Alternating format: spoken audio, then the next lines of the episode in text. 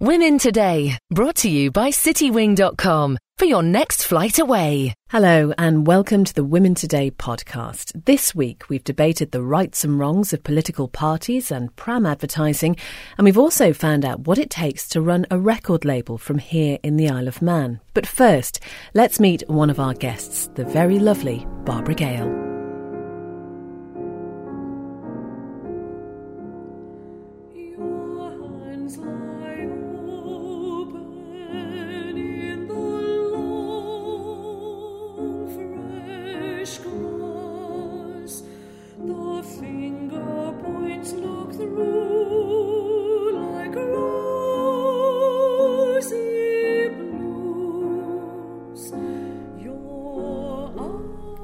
Our guest today is a four times Cleveland Medal winner. She founded a theatrical school for young people, was the first female soloist at a Tynwald Day ceremony, and performed as Britannia at the last night of the proms at the Gaiety Theatre for more than 10 years. Uh, Barbara Gale, also no stranger to these studios? Not at all. Used to come up here to read out the events when I worked at the Isle of Man Tourist Board, so not a stranger at all. It's interesting when we started playing um, that song there, your first reaction, which I have to say, you are incredibly self effacing. You're just sort of rolling your eyes. How do you feel listening to yourself? That was a bit of a shock, I must admit. But listening to it, actually, I was trying to remember when the recording was done, as it's one of my favourite songs. So I was quite impressed at how good it sounded, and I'm trying to work out just how long ago it was as when I actually did it, but I was quite impressed by that. Thank you very much. And when did you first start singing? Well, unbelievably, I know, but I was four. There's some black and white cine film hidden away in the attic of me singing in the backyard when I was four years of age. My father obviously had a cine camera, which must have been the in thing in the late 50s, and there I am actually singing away in the backyard, and I don't think I've stopped since. So I'm not going to say what age, but a good 50 years worth of singing. And what is it that you love about it? I think because when you sing, you go into uh, somewhere where you can express exactly how you feel. I am lucky enough to have been trained with a voice that when I do sing, I feel I'm complete. If I couldn't sing, I wouldn't be a complete person. I have to be able to sing. How do you cope with nerves, or do you even get nervous at oh, all? Oh, yes, because if you don't get nervous, then there's something not quite right. You have to have that adrenaline rush to be able to sing. Nothing would ever stop me going out on the stage. If, I, if my name is called, I have to go, but I've given good performances and I've given brilliant performances. You just don't know how it's going to go. You are an old girl of the uh, Buchan School. What were your school days like? Well, I was lucky in as much as the Buchan were very, very keen on music and drama, and because I was good at both, I enjoyed my time at school. I don't think my maths teacher, God bless her if she's still alive, would agree with that, or my science teacher, but I was never any good at maths or science. But the arts, I enjoyed every minute, and so I always loved going to school. And when did you decide that this was something that you wanted to make a career out of? I think probably from when I was four in the backyard, I wanted to be up there. I wanted to hear the applause. I wanted to perform. I just love singing. So I think it was just in. I don't think anybody could have stopped me. I don't know where it would have led to. I've had to take the path that's that's there for me, but I just would never have stopped singing. It's just in me all the time. You were the first woman to win four Cleveland medals, an incredible achievement, um, something not a great many of us are going to experience, I guess. Any um, of us? No, Beth. looking at Joe and Kate me, probably not. Um, just tell us then what it's like to get that sort of acknowledgement.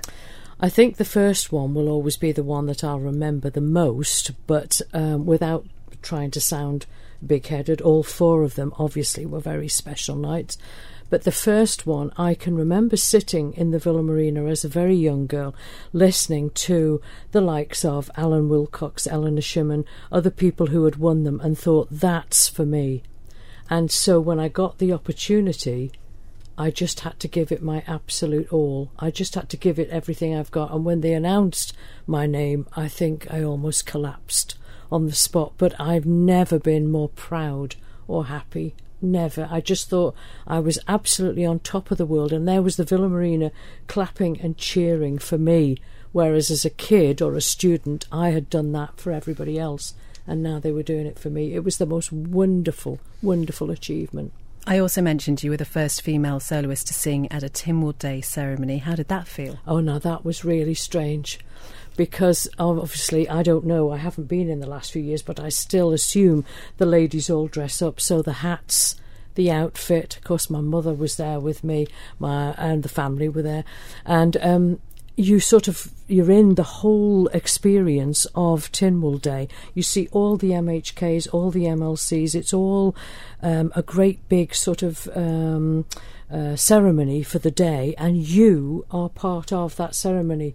And suddenly it comes to the moment when you're going to sing, and you're singing before all your peers, all your government, and any invited guests, and they're all their eyes are on you. And so you think to yourself, well, now I'm Manx, this is our national day, I've got to let everybody know that I'm the person for the job. And I think, to be honest, some of them did look and think, what, a woman? But I thought, well, I've got the hat, I've got the outfit, but I've got the voice, and I'm going to let you know this is me. Barbara, have you ever done a performance where you've come off the stage and thought, you know, I could have done better? And do you beat yourself up about it at all or just move on? I think every performance you give, you always think you could do it better. I, I, have always come off the stage and thought, I wish I'd just done, I wish I'd just done. But I was lucky enough in the medals anyway that I was the best on that night. I, I you know, somebody thought, she's the one. And at the Tynwald, I just thought, well, I've got to give it my all, and I did. Whether people sat there and thought, I don't know what she's doing here, I don't know, but I got such terrific support from everybody. It meant a very special day that to sing on your own national day. Something else that was uh, pretty special for you, I know, was Britannia. Um, and uh, that was something you did what for about 12 years it and you're was, still yeah. recognised for that now well yes because you and i were chatting and there was I, I was sat in a very famous cafe and a lady approached me and said, You are Barbara Gale, yes. You are the lady that used to do the last night of the proms, and how much we miss you. And I didn't know this lady. It was so kind of her to say that. I didn't know her at all, but she had remembered those 12 performances that I'd done, and they were such fun. They were brilliant. Tempted, are you tempted to revive it at all? I would if Mervyn Stokes asked me. If he rang me up and said, Barb's, I'd like to revive the last night of the proms with the way we used to do it, I don't know how they do it now. I don't, I think, I don't even know if it's at the Gaiety or whether it's at the Villa, I don't know. But if he rang me and asked me, I would dig out the costume, I'd be there. Is a photograph of a slim and toned model in a bikini jogging with her child an appropriate way to advertise a pram? Well, Bugaboo certainly thinks so um, because they have shared the image on its Instagram account. The Buggy is part of their new range of prams designed for mothers who want to run with their babies, and it was accompanied by the caption, Wow, doesn't model and mother of two year old Limey look amazing? Now, according to Vogue UK, some people were genuinely annoyed by the image, with one person telling the company, We need to talk, and by we, I mean me and whoever decided this is a good way to reach your target demographic of normal, average, everyday mums who might still have some soft spots in their bodies left over from housing a fetus for 10 months. But others have argued, while it may be unrealistic for many women, the image is not in any way offensive. So we want to know what you think. Is this photograph of a slim and toned model in a bikini jogging with her child an appropriate way to advertise a pram? If you haven't seen it, you can go to the Women's Day Facebook page and have a look. Um, Jo, your thoughts? She looks amazing, that's to be said, and uh, quite liking her six pack, but straight away thought, who on earth would look like that with a baby in a buggy? Um, so I didn't think it was an appropriate way to target at all. Um, but it's her baby. It is her baby, her two year old child. She does look like that. Yeah, she does. She does. And it is a good advertisement for obviously a running buggy pram too. Gonna be Um, but honest, I don't think I'd be running in a bikini. Just saying. it depends what country it's in, doesn't it, as well? Because it could be in California. Would they do it in Peel? No. to be honest, if I looked like that, I would go running in a bikini. I know, I so- agree, I agree. But I do have to say there's an awful lot of pressure. And I was reading this morning as well that NICE, the health watchdog, have issued guidelines to help overweight mothers to slim down and shed their baby weight. And they've considered that overweight six weeks after giving birth, they need to be given weight loss guidance. Six weeks. So, you know, we're talking about pressure on a mother to help to lose weight. And obviously, if they're not losing weight after six weeks, they're going to be given by their GP help and encouragement. So, again, it's another controversial argument about do we need to be losing weight immediately after having our baby? And I just think, you know, again, this is another unrealistic image. For many women, you are never going to look like that after you've had children. You know, that is just a fact of life. And and surely this advertising campaign it means it's all about her rather than the pram. I didn't even notice what the pram looked like. But I think it can go the other way because there are obviously women who do look like that two years after having a child. Yes, Beth, you look just like that running with Holly and I'm just a, a few Um, inches too short. That's the only problem. That's that's it. And you've got a three pack maybe instead of a six pack. just slightly wonky on one side. No, but I think some women do obviously lose the weight really quickly and do get back down to it. And on the other side, they're being told, well, how on earth did you do that? You can't be a good mother and have done that at the same time. And I feel a bit sorry for those women who get the other side of the criticism. But does it need to be an advertisement? I think the advertisement is good. I mean, we're talking about it, people are talking about it. It was shared thousands of times on Instagram. yeah, we might be You talking know. about it. I wouldn't buy the pram. I wouldn't. Just you know, no. There you go. No. But would you have bought the bra- pram before, or is, is this is this the only thing that's changed your mind? If it comes with instructions on how to look like that. Um, Marie, any thoughts? We showed you the I'd just picture. be worried about what the poor baby being like juggled about in the pram. To be honest, they if you've love got it. the runner, you know, somebody running. They love it, but actually, I'm more annoyed that the baby is sitting tight and not having a tantrum, and legs are kicking and flying out of the buggy. Um, we've had some interesting uh, comments on Facebook about We this. have people really, really disagree on that, um, on this. Sorry, and um, Stacey says, uh, sorry. Tracy says, jealous, I couldn't run for a bus. Ali says, I don't like it. It's a bit show offy. Look at my great body. Good for her, but would it work better if she had normal running wear on? Is it the pram that they're trying to advertise? If so, they've failed. But um, Rachel disagrees, saying, I'm going to stick my neck on the line here and say that this doesn't offend me in the slightest. Yes, if she was wearing running shorts instead of bikini bottoms, then I don't think it would look as shocking. She is a model. Her child is two, so it's not like it's a newborn baby. And she obviously looks after herself, which I commend her for. Especially for mothers with daughters, it is great for them to watch or be part of their mother keeping fit. It's a positive thing to pass on to children instead of children seeing and hearing their parents constantly weighing themselves or saying they're on a diet, etc. So good for her. Um, Anne has texted in to say, I find the pressure on mums today immoral at a time when most mothers are exhausted just getting through the day. And I think that's not just a, a newborn phase. And certainly, you know, two year olds can be incredibly hard work as well. I do also like the comment on Facebook from Anna saying she looks like someone who may have the help of a chef, nanny, night nurse, and personal trainer. I, uh, my favourite, Alex Brindley, of course, a new new father, recently new father, has said, "I just can't stand three wheeled prams, the Robin Reliants of prams." If you've got any thoughts, women today at manxradio.com or 166 177. And as I say, if you haven't seen the aforesaid mentioned image, you can go to the Women Today Facebook page and have a look there. Are you laughing at my use of the Aforesaid word- mentioned. Aforesaid It's mentioned. lovely, yeah. Furthermore, moreover, Our guest this afternoon can only be described as a bookworm. Uh, Mary Cousins is librarian in charge at the Family Library in Douglas. Mary, did you always have your head stuck in a book when you were younger? I did, I did, and I was read to a lot uh, when I was younger too. My parents, my dad especially, read to me a lot, and lots of drawing as well. So a bit of a mix. Now, most people have got a book that they say changed their lives, and we're going to be talking about um, the books that people think we should have read before the end of primary school later. Um, overall, though, not just thinking about primary school, any book that you've read uh, recently that's sort of changed your life, changed your perspective on life, what is that? I think lots as a child, but mainly as an adult, it would be Birdsong by Sebastian Faulks. It educated me about the uh, First World War in the way I hadn't known about it all before, and it was just wonderful. A real life changer. what did you think of the BBC drama version? Didn't watch it, didn't want to know. I have such images in my head, I didn't want them spoilt. Are you like that with any book you read? Um, that I want to be protective. N- n- no, but usually it's always a disappointment. I think the only book I find that isn't a disappointment is To Kill a Mockingbird, which the book and the film are perfection. I think. Have you read the sequel yet? No, don't want to. Don't want to. Dear. And I, I, I think because what I've heard, I, I really don't want to know about a book that she might not have published anyway. It seems to me like she might have been pressured into publishing it. So I'm thinking, mm, I'll just keep with the, her one jewel of a book. When it comes to books that you choose to read, how influenced then are you by reviews?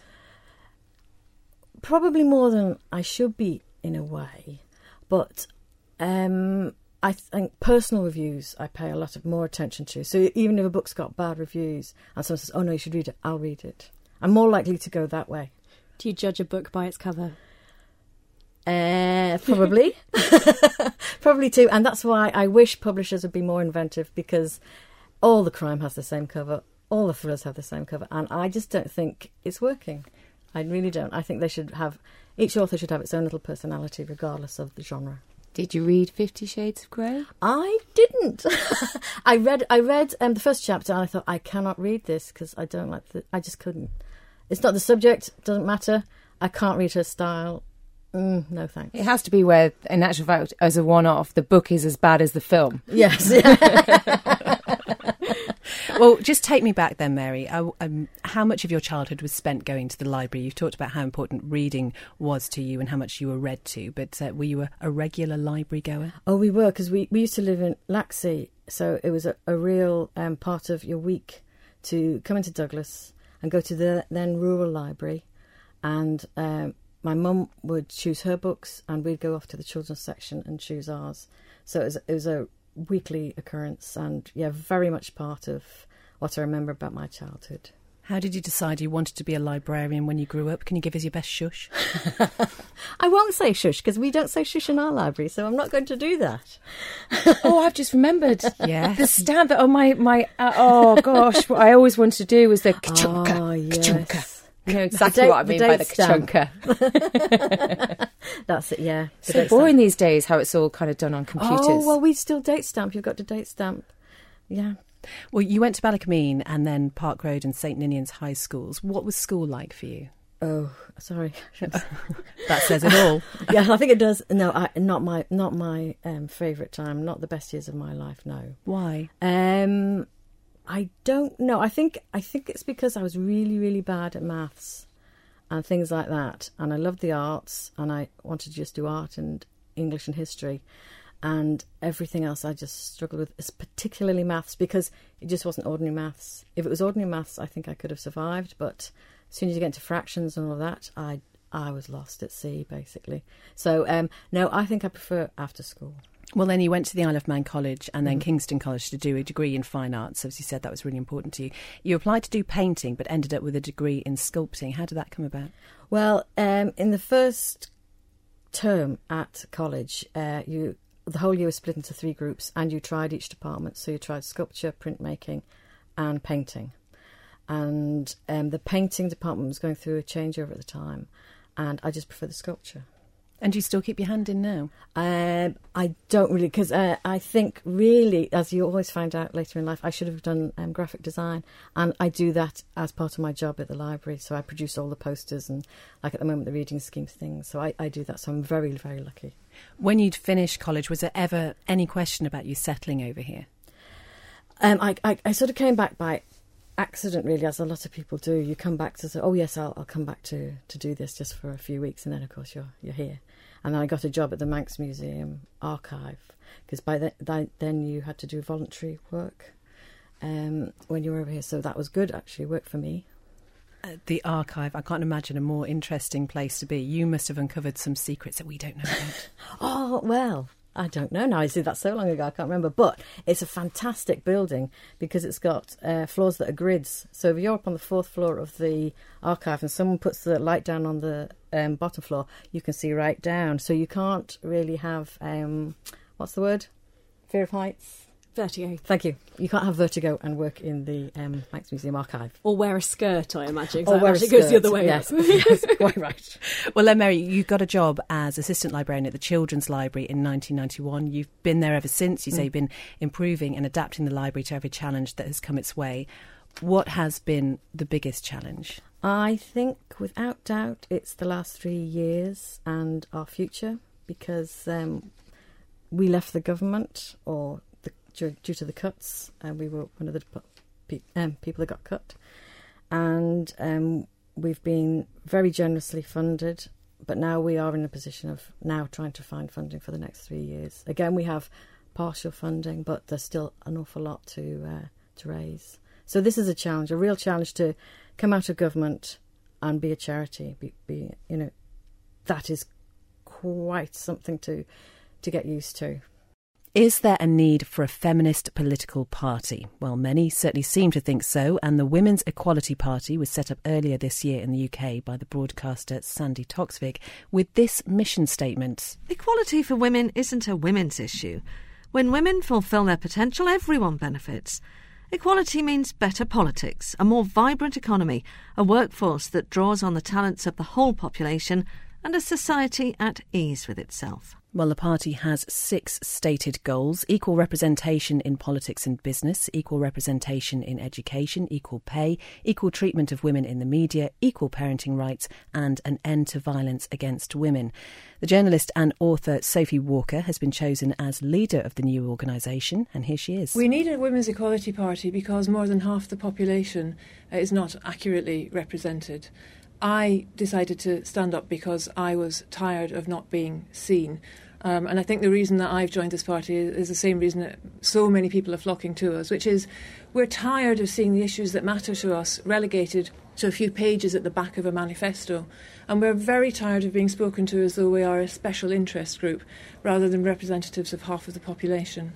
We're working on our policies right now, um, and we are doing it in the most fantastically collaborative way. We are a new, really, truly collaborative force in British politics, and we are working with people of diverse backgrounds, ethnicity, age, beliefs, who are united in the shared determination to see women enjoy the same rights as men so that society can, can really flourish. We have set a, a series of, of goals that we will be campaigning for. A lot of people look, will look at the, the list of, the, of those uh, six key points and say they're all very laudable. Uh, some of them, though, uh, are already covered in law. An end to violence against women, of course, I mean, that, that is illegal anyway. Uh, you, can't, you can't legislate to make it any more illegal. And equal pay. David Cameron only last week uh, announced that he was going to force firms to close the gender pay gap, to publish what the pay gap is if, if they are large firms. Uh, haven't great strides been already made on a lot of these subjects in recent years? We have come some way, that is true, but we still have a very, very long way to go. The Equal Pay Act is still not working properly, and uh, as far as uh, violence against women goes, we are still in the position, although this, this, this issue did get onto the agenda much more at the last general election, we are still in the position where two women a winner or a former partner, and, and that's just not acceptable. It's got to stop. It's really been good to see that voters returned far more women to Parliament at the last election. Uh, some say that's, that's progress. We say there is still considerable work to be done when twice as many men as women have a say in what's important in this country. It's really important that women's voices are heard when we're making legislation around issues such as policing or healthcare or education. We have a different perspective on that stuff, and it's really important that that's taken into account when we're when we're working on it. One of your other policies that you just talked about, shared responsibility in childcare at home. Again, uh, a laudable idea, but but that's down to society, isn't it? It's not down to government how families decide how they're going to divvy up the childcare. It's about giving people real choices. The template that we set for parenting is the template that we set for our children. And right now, what we're telling our children is that by and large, men go to work and women stay at home and look after the children. That's not fair on anybody. What we're trying to do is bring about a situation where people have real choices about how they balance the different parts of their lives, rather than it being a necessity for some and a luxury for others. Do you think you will alienate men? Do you think men will vote for you? Oh, I think that men will vote for us. We we Isn't- took isn't a asking turkeys to vote for Christmas. Well, it depends how you see equality. I mean, equality is not a zero sum game. You know, it's not like we're saying we're going to have your equality. Equality spreads. You know, it's like love. There's enough to go around. It's it's this fabulous thing that actually, when you when you bring about equality for women, you bring about equality for the rest of the society too, and, and give people a true chance to really flourish. That's the leader of the Women's Equality Party, Sophie Walker. Well, local woman Christine Cowley got in touch with Women Today to say she joined this party on the day membership opened. So this morning, Kate gave her a call to find out why. I'd heard about it through social media and it just sounded like it really spoke to me. The fact that it, it focuses so much on why women are being held as unequal already in society and what it can do to try and rectify that really made a difference um, in my thinking about it. And I thought, this is something I want to be a part of, this is something I want to be involved in. Was there anything specific that really, really sold it to you? The fact, especially that it talks about equal representation in politics politics is so heavily male dominated, and I think it's it's time that we were given not just a seat at the table, but a real voice and able to to really speak up when so many times I think women are shouted down I think that's really something that, that we need to look at going forward because we're a massive part of everyday life. You know, we're half the electorate. Why shouldn't we be equal in everything? So I'm guessing you think that a feminist party is necessary. Yes, absolutely. I know feminism has become a bit of a dirty word, and some people think it means hating and you know, bra burning, but that's absolutely not the case. It is a case of making everything equal for everybody. And then some people say, well, why not be an equalitist rather than a feminist? And in this case, you know, the fact that it is called the Women's Equality Party, let's make things as equal for everybody. Gender norms have and gender stereotypes have impact on men as well as women. That's local woman Christine Cowley, who has joined the Women's Equality Party. Okay, Kate, um, I'm going to guess that you think this is a good idea. Um, I don't actually know. I don't know if I think it's a good idea. I don't know if a political party that only focuses on one issue is necessarily a brilliant idea.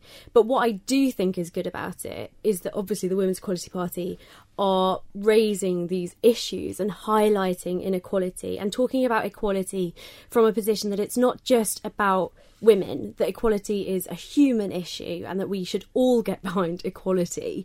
Um, and I think if it highlights those issues for other decision makers, then perhaps that's more its benefit than, than being its own political party. I think what what I think is is uh, during that interview with um, the party leader Sophie Walker, it was raised the fact that a lot of these things are already in law. I mean, do we really need a, a, party that's completely focused on that? I mean, is it really going to be very well received, Joe. Well, apparently men are going to vote for it, she says. Um, I think Beth and I looked at each other and smiled at that point because I can't see that many people, as that many men voting for the party. Um, I agree with what Kate's saying and the fact that it's great that it's highlighting these points, and I think that has to be acknowledged. Um, but you know, we we we've talked about this a lot about women representation in politics, and it goes back to even our local politics saying, you know, about how women can possibly do that. I mean, Tin, Tynwald they were on until what hour in the evening, you know, last week, and how can women perhaps do that, look after the children, etc., etc. So it is always going to be very difficult to see more women in politics. I really do believe that. The other thing is, um, I agree with the equal treatment of women in the media. That would be good to see because obviously we see an awful lot of um, misinterpretation of women in the media about their body size, about their image, and you don't see so much about that from men's point of view, um, celebrities especially. Equal parenting rights. I agree. That's down to the parents to decide who goes out to work and who stays at home. I don't believe it's down to the government to decide that. I do worry when we talk about that is that some women who decide that they do want to stay at home, decide they do want to bring up their families and be with their children, can sometimes feel undermined by this, like they're making the wrong choice. I'm, i agree you. I, I worry about that when we talk about women going out to work and how brilliant it is and people should be equal pay and all that kind of thing. And I think it's incredibly laudable that so many women do choose to stay at home, but it's about having options. And I also think when we talk about equality in terms of parenting, I think it's really important that we remember men in that conversation, that also that men can stay at home and make it more equal when we talk about maternity and paternity leave. And that's a huge issue um, that I doubt we're going to fix in a couple of minutes. But, but if someone can highlight the inequality across the board and how it affects not just women but men and women which i think the women's equality party when you flick through their websites or facebook or twitter i think they're doing a really good job um, despite their name to talk about equality for everybody and how it can benefit everybody. I know there's studies into economics and all that kind of thing that show that it would actually benefit every single one of us. Wouldn't it be better then just to be called the Equality Party? Yeah. Would they've got the press? That's yeah, my and thought. also I worry this day and age about how careful people have to be. I mean, only in my biker's lesson today, Matty said, "Oh, and the lady driver that pulled out," he said, "Oh no, no, sorry, I can't say that. That it could have been a man. I can't be sexist." And it worries me also that people are very conscious now of how much women have to stand up for their rights. Mary Cousins, would you join the Women's Equality Party? Um, I'm not sure because again, it's the title I think that puts me off. Because I think um, I, I go along with Caitlin Moran that we're all equal. We're all in it together. Let's be nice to each other, guys, as she uses the term. we're all in it together, guys, and just um, everybody have the same opportunity. And I and it is baffling that w- women don't get the same pay if they're doing the same job as men. I just don't understand how, for decades and decades and decades of yeah, yes, this is what we'll do, this is what we'll do, it's still not happening. And if we can't get that one little thing right, mm, it's a it's a big head scratcher, really, isn't it? So I'm not sure. I'm really not sure. when you uh, you mentioned the name then and this is something i was thinking about this morning uh, researching this i was thinking about us and this program and our name and the fact that we're called women today and you know people have suggested well why don't we have uh, men today um and I, I think it's the same thing. We're talking now about, you know, we often say this is a programme made by women. And when I think about the Women's Equality Party, well, it's an equality party by women. So why shouldn't they call it the Women's Equality Party? And yet, look how many men text in and how much, how many comments we get from men as well. Maybe they'll be voted for them. Mm. Hmm. Well, if you think there should be a Women's Equality Party over here on the island, let us know. If you've also joined this party, do get in touch, 166 177, or you can email women today at manxradio.com.